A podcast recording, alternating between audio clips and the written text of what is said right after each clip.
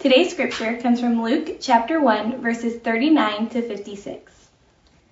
In those days, Mary set out and went with haste to a Judean town in the hill country, where she entered the house of Zechariah and greeted Elizabeth. When Elizabeth heard Mary's greeting, the child leaped in her womb, and Elizabeth was filled with the Holy Spirit and exclaimed with a loud cry, Blessed are you among women, and blessed is the fruit of your womb. And why has this happened to me, that the mother of my Lord comes to me? For as soon as I heard the sound of your greeting, the child in my womb leaped for joy.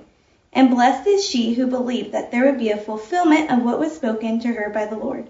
And Mary said, My soul magnifies the Lord, and my spirit rejoices in God my Savior, for he has looked with favor on the lowliness of his servant. Surely from now on all generations will call me blessed, for the mighty one has done great things for me, and holy is his name. His mercy is for those who fear him from generation to generation. He has shown strength with his arm. He has scattered the proud in the thoughts of their hearts. He has brought down the powerful from their thrones and lifted up the lowly. He has filled the hungry with good things and sent the rich away empty. He has helped his servant Israel in remembrance of his mercy, according to the promise he made to our ancestors, to Abraham and to his descendants forever. And Mary remained with her about three months and then returned to her home. This is the word of God for the people of God. Thanks be to God. In the mid 1980s, Tina Turner recorded and released a number one hit single called What's Love Got to Do with It? This single sold over a million copies around the world and was eventually inducted into the Grammy Hall of Fame. What's Love Got to Do with It was a fun and upbeat song that I imagine many of you like to sing or dance along to. And even if you don't know all of the lyrics, I imagine that most of you know the tune. It was a popular song. And yet, the singer of this song, the one who made it famous, lived a life and a love story that was anything but fun and upbeat. In 1993, nearly a decade after this song became a smash hit. What's Love Got to Do with It was made into a film that was loosely based on the autobiographical account of Tina's own life. A life that Tina claimed was filled with frequent beatings and abuse and fear. The violence and abuse somehow living side by side with the success and the fame. How could this incredibly hurt and hurting person produce music that was so upbeat? And so it goes with the story of humanity. Horrible and awful realities and injustices, living alongside and sometimes even intertwined with glimpses that we receive of peace and hope and love and joy. And this is true not just in a general sense and not just for society as a whole, but this is true in the very personal, intimate, and particular details of each of our own lives. So, what's love got to do with it? It turns out pretty much everything. Scripture reminds us for God so loved the world that he sent his only son. Now, right now, we're in a season of Advent. Advent means arrival. The arrival of God's perfect love into a bleak and imperfect world. A world that God loves very much. And today we lit the third candle on the Advent wreath. And we're going to be exploring this gift of God's love, a gift given to the entire world and to each and every one of us. And though 2,000 years later, we know the story of Emmanuel, God with us, we too are still waiting for the completion of this love story. A story that promises us that God's perfect love will prevail over all of the evil and injustice that we see around us. a love that will eventually wipe away every last tear. The season of Advent is one of expectancy, of waiting and preparing and hoping. Of preparing and hoping and waiting as we keep our eyes fixed on God and our hearts oriented towards God's promises of love. A love that means ultimate redemption and restoration. Expectancy, waiting and hoping. Our gospel story for today is one full of expectancy. You're welcome, if you want to, to keep your Bibles open to Luke chapter 1, verses 39 to 56 as we move through this account. And if you're a person that likes to link the New Testament passages with the Old Testament passages, you're also welcome to keep your Bibles or keep a mark in 1 Samuel chapter 2. In this passage, we see Elizabeth, Zachariah's wife, six months pregnant, expecting a baby. The child whom the angel Gabriel foretold will prepare the way for the Messiah. We also see in this passage Mary, who is expectant, just a few weeks along, likely, with, according to the same angel that appeared to Elizabeth, the Son of Man, the Son of God. Can you imagine how Mary and Elizabeth felt? Could they have ever imagined that God's love would reveal itself to them in this peculiar and particular way? Two women, Elizabeth, thought to be too old, beyond childbearing years. And another woman, Mary, young and unwed and poor. Both of these women likely filled with hope and with wonder, but also with fear and confusion. Both women waiting, hoping, and expecting. When Mary arrives to Elizabeth's house, we're told that the baby in Elizabeth's womb jumps for joy, and that Elizabeth herself was filled with the Holy Spirit. And Elizabeth, in fact, becomes the first person in all gospel accounts to name Jesus as Lord.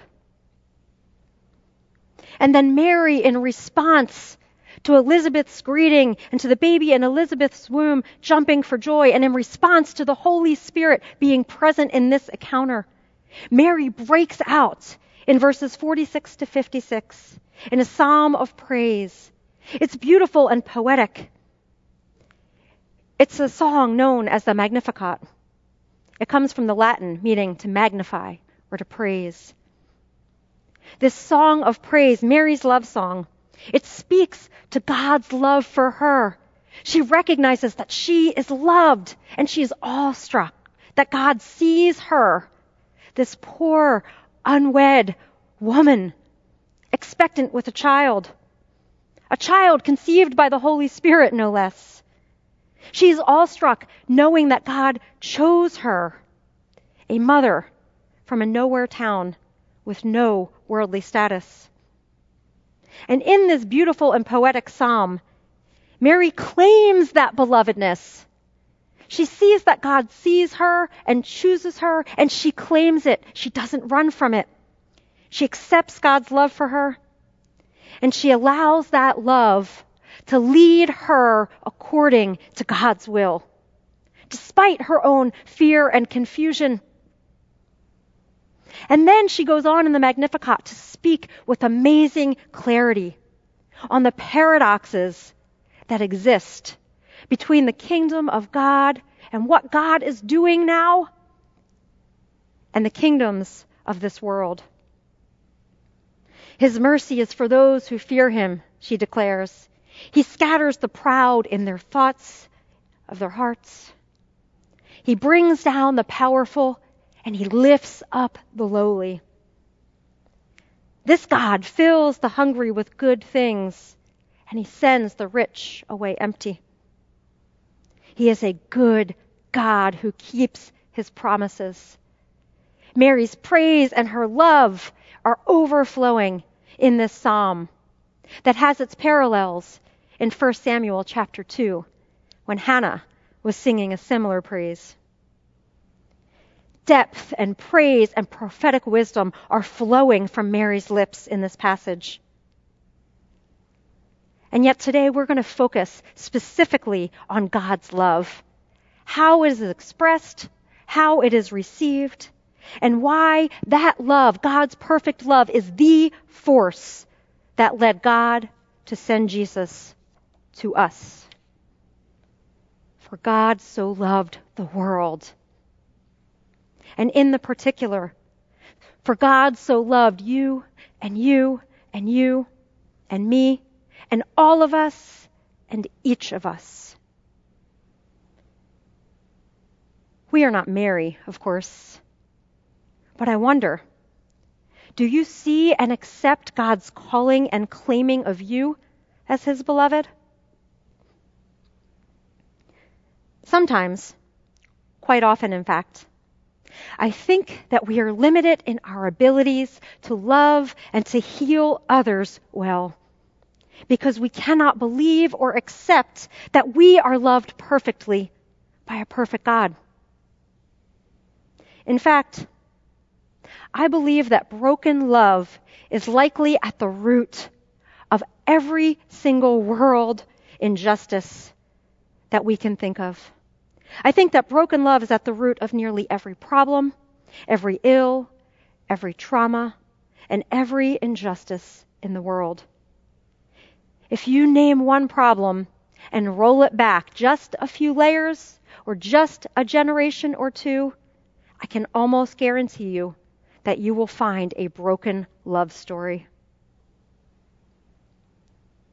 Now, one of my favorite things to do during the Christmas season, during the Advent season, is to watch Christmas movies. I like old movies and new movies and bad movies and good movies and Hallmark movies and fun movies and um, romantic comedy movies. You name it. I love Christmas movies. And more often than not, these Christmas movies involve a crisis situation. One that needs a miracle. A miracle that often involves redemptive love. And these stories often come to a head somewhere and sometime on Christmas Eve. In our house, we love watching A Christmas Carol, the Ebenezer Scrooge story. And his crisis situation, we find out, was rooted in the fact that he was unloved and unseen, and it appears unwanted as a child.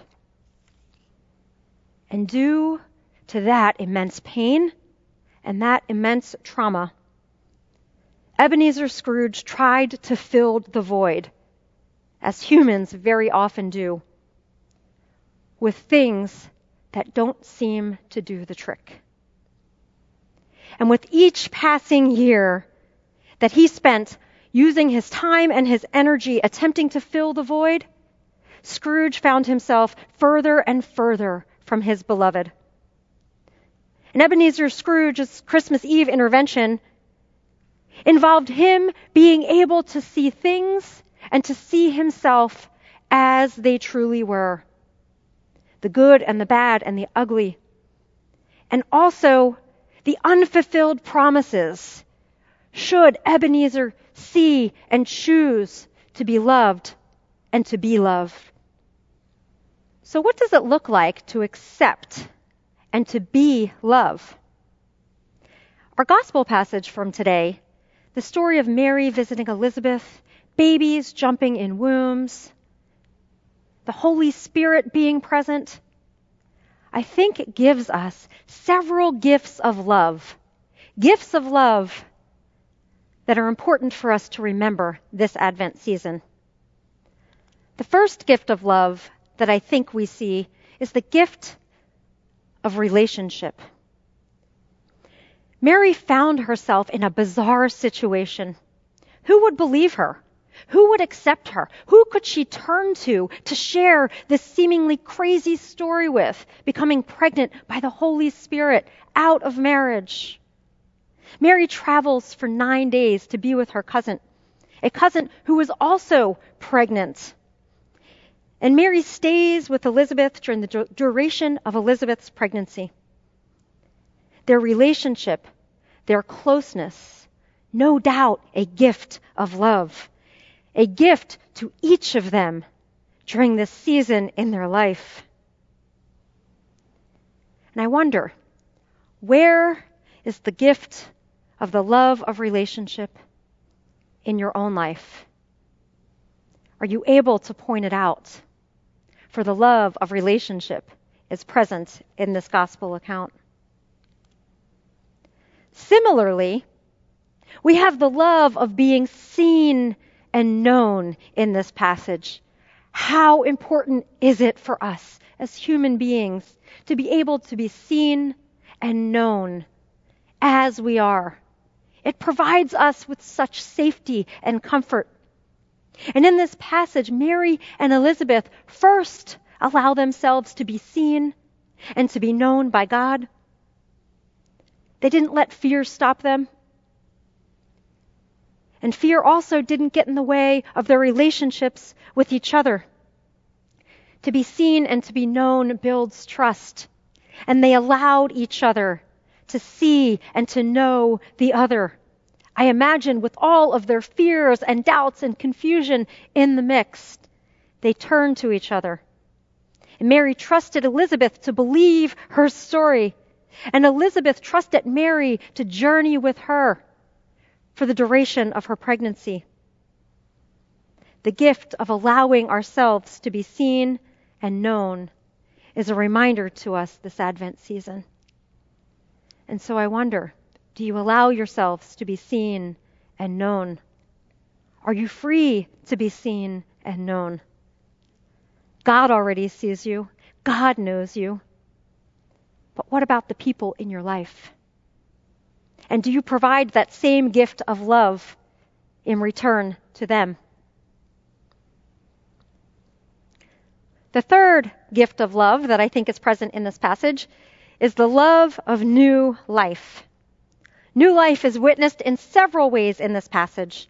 There's new life being formed and knit together in Mary's womb. There's new life being formed and knit together in Elizabeth's womb. But there are other rebirths happening as well. Zechariah is in the middle of a transformation, of new spiritual life, a new life in hope and belief. But we don't quite know how that story plays out yet. This passage also reminds us that the world will be given new life. Pretty soon, the gift that God has for all humankind will be birthed into the world, and there will be opportunities abound for new life. So I wonder, where in your life are you expectant for new life? Spiritual life, emotional life, relational life, physical life. Where are you expectant for new life? And then finally, I think this passage points to the love of promises fulfilled. This is what Advent is all about hoping and waiting the arrival of God's promises. Our God is a covenant God whose perfect faithfulness and perfect love will do exactly what they promise. God remembers his people, God sees his people, and God will not renege on his promises. And the story reminds us that the love of promises fulfilled will likely look different. If Mary and Elizabeth's example is anything to us, that the promises of love fulfilled in our own lives will likely look different than we expect them to look. So, where is God attending to love? My gosh. So, where is God intending to fulfill love promises in your own life? So, what's love got to do with it? It turns out love has pretty much everything to do with the story that God is writing. But it's not a secondhand emotion like Tina Turner sings.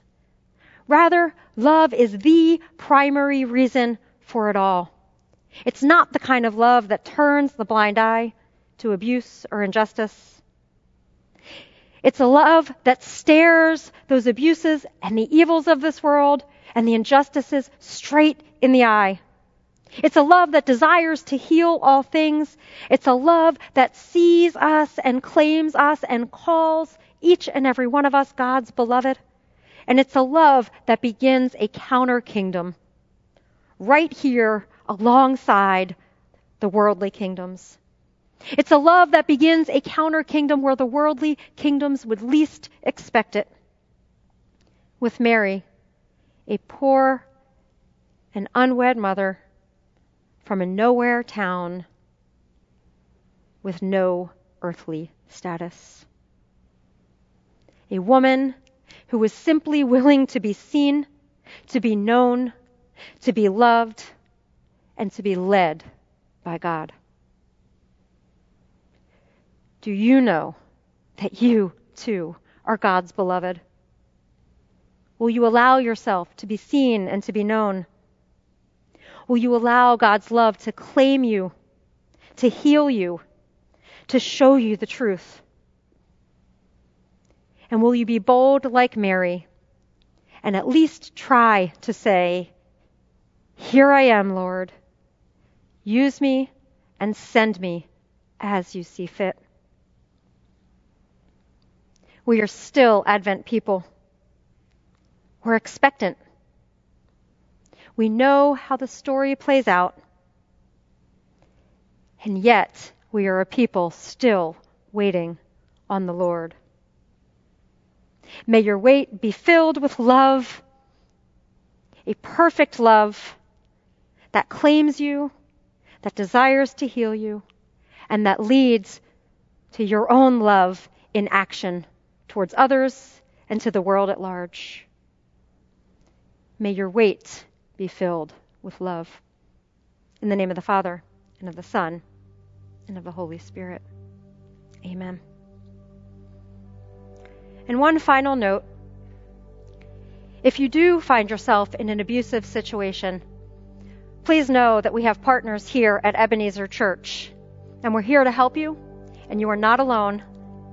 And so please reach out, and we will do our best to connect you with resources that can help to get you and to keep you safe.